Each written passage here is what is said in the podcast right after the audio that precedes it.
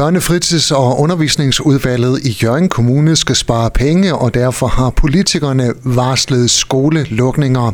Formand for udvalget, Gry Nielsen, har tidligere meldt ud, at det ikke kommer til at gå ud over de store skoler, og så er der jo kun de små skoler tilbage, her blandt Tornby Skole. Lars Høgh, velkommen i radioen. Tak skal du have. Du er bestyrelsesmedlem i Tornby Beboerforening, og I har nedsat en skolegruppe. Hvad er formålet med den? Formålet med skolegruppen er at arbejde for en bevarelse af den skole, som vi har i Tornby. Først vil jeg sige, at jeg misunder ikke politikeren den svære opgave, de står overfor. Men vi er så som lokalsamfund nødt til at se på, at vi har brug for, at der fortsat er en skole i Tornby. Og det vil vi kæmpe for. Hvorfor skal politikerne ikke lukke Tornby skole? Jamen, når man ser på Tornby, så er det faktisk et vækstområde. Der flytter flere og flere mennesker til. Der bygges derude, der kommer børnefamilier til. Og det er vigtigt. Og så synes jeg også, det er utrolig vigtigt at sige, at vi har faktisk en skole med en nær og tæt tilknytning til lokalområdet. Godt samarbejde med idrætsforeningen, hvor børnene er derovre, laver noget idræt, og, og vi oplever en øh, forældrekreds, som sætter stærkt op om skolen. Øh, så, så det er nerven i vores lokalsamfund, og derfor har vi brug for at have en skole. Hvad sker der, hvis man lukker skolen i Tornby? Jamen, først og fremmest vil jeg sige, at, at for os er hovedsigte at fastholde en kommunal skole.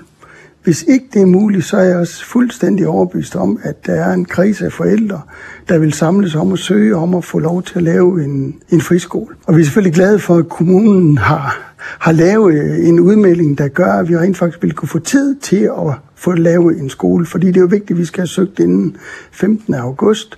Pengene har vi, det er ikke noget problem, og engagementet, det er der også. Så vi skal nok starte en friskole, hvis det er det, der skal til. Tornby skole, den ligger i forbindelse med øh, uh, Tornbyhallen, hvor man har bygget ud, og der er meget aktivitet. Uh, hvad sker der, hvis man uh, tager Tornby skole ud af den ligning? Jamen, hvis man tager Tornby skole ud af ligningen, så vil det ramme vores idrætsforening rigtig, rigtig hårdt, og også vores hal rigtig, rigtig hårdt børnene, de kommer over i hallen, de lærer den at kende, de lærer øh, idrætsforeningen at kende. Vi har et stærkt, stærkt foreningsliv, et rigtig, rigtig godt, velfungerende håndboldhold for eksempel, som spiller øh, rigtig godt. Vi har fodbold, vi har fitness i byen, vi har gymnastik og badminton og tennis. Og, og det betyder mig, at børnene de er i byen, når skoledagen er slut. Den skolegruppe, I har nedsat i Tornby, hvordan er den sammensat? Jamen, hvis man kigger på det, så er der to fra øh, vores øh, beboerforeningsbestyrelse med. Der er repræsentanter fra idrætsforeningen med. Der er forældre, som har børn på skolen. Der er nogen i børnehuse, så vi også har øh, kontakten til næste led. Og der er forskellige typer af kompetencer, blandt andet nogen, der, der ved noget om, om skoledrift for tidligere, det gør jeg blandt andet selv. Så, øh, så vi, øh, vi er fortrøstningsfulde, og vi skal nok øh, gøre alt, hvad vi kan for at kæmpe for den skole, vi har. Hvilke opgaver tager I først øh, fat på i den her skolegruppe i forhold til skolelukningen? Jamen, den første opgave, vi tager fat i, det er jo sådan set at sige, at vi vil gerne fastholde en kommunal skole i byen, og derfor vil vi gerne afvente og se, hvorfor en udvikling øh, er der i øh, byrådet i forhold til beslutningerne. Og det er også derfor, vi opfordrer på det kraftigste forældrene til, hold nu jeres børn i skolen, for det er vigtigt, at der er så mange børn som overhovedet muligt i Tornby. Man skal ikke begynde at melde sine børn ud, man skal holde fast i at have dem.